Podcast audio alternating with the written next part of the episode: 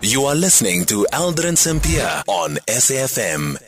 It is 10 minutes before 4 o'clock in conversation next with uh, Sindisiwe Seboka, who's the spokesperson for the NPA's investigating directorate. Suspended Pretoria Chief uh, Chief Magistrate, rather, Desmond Nair, uh, appeared in the Commercial Crimes Court in Pretoria this morning on charges of corruption. According to the NPA's investigating directorate, Nair stands accused of accepting security upgrades of 200,000 Rand for his home in Silverton. For more on this, we are now joined by Sindisiwe Seboka. Cindy Siwe, good afternoon, thank you so much for making time for us. So, what is the case against the suspended chief magistrate?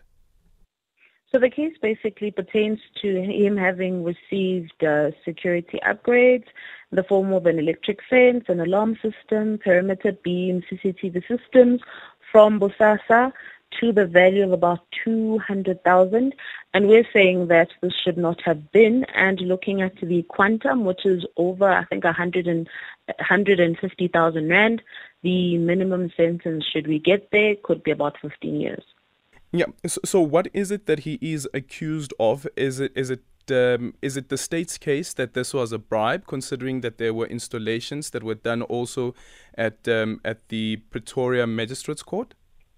So we're basically saying he should not have received this, looking at the um, power that he held at the time and the flack that Bosasa was also receiving at the time.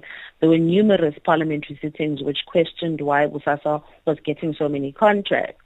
And that information we strongly believe that a person of stature would have caught wind of, so he should not have received it.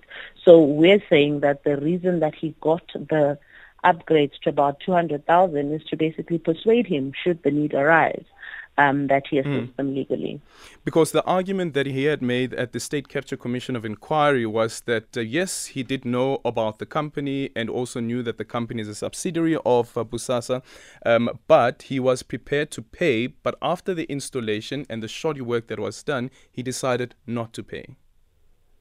But he is somebody that we're still saying.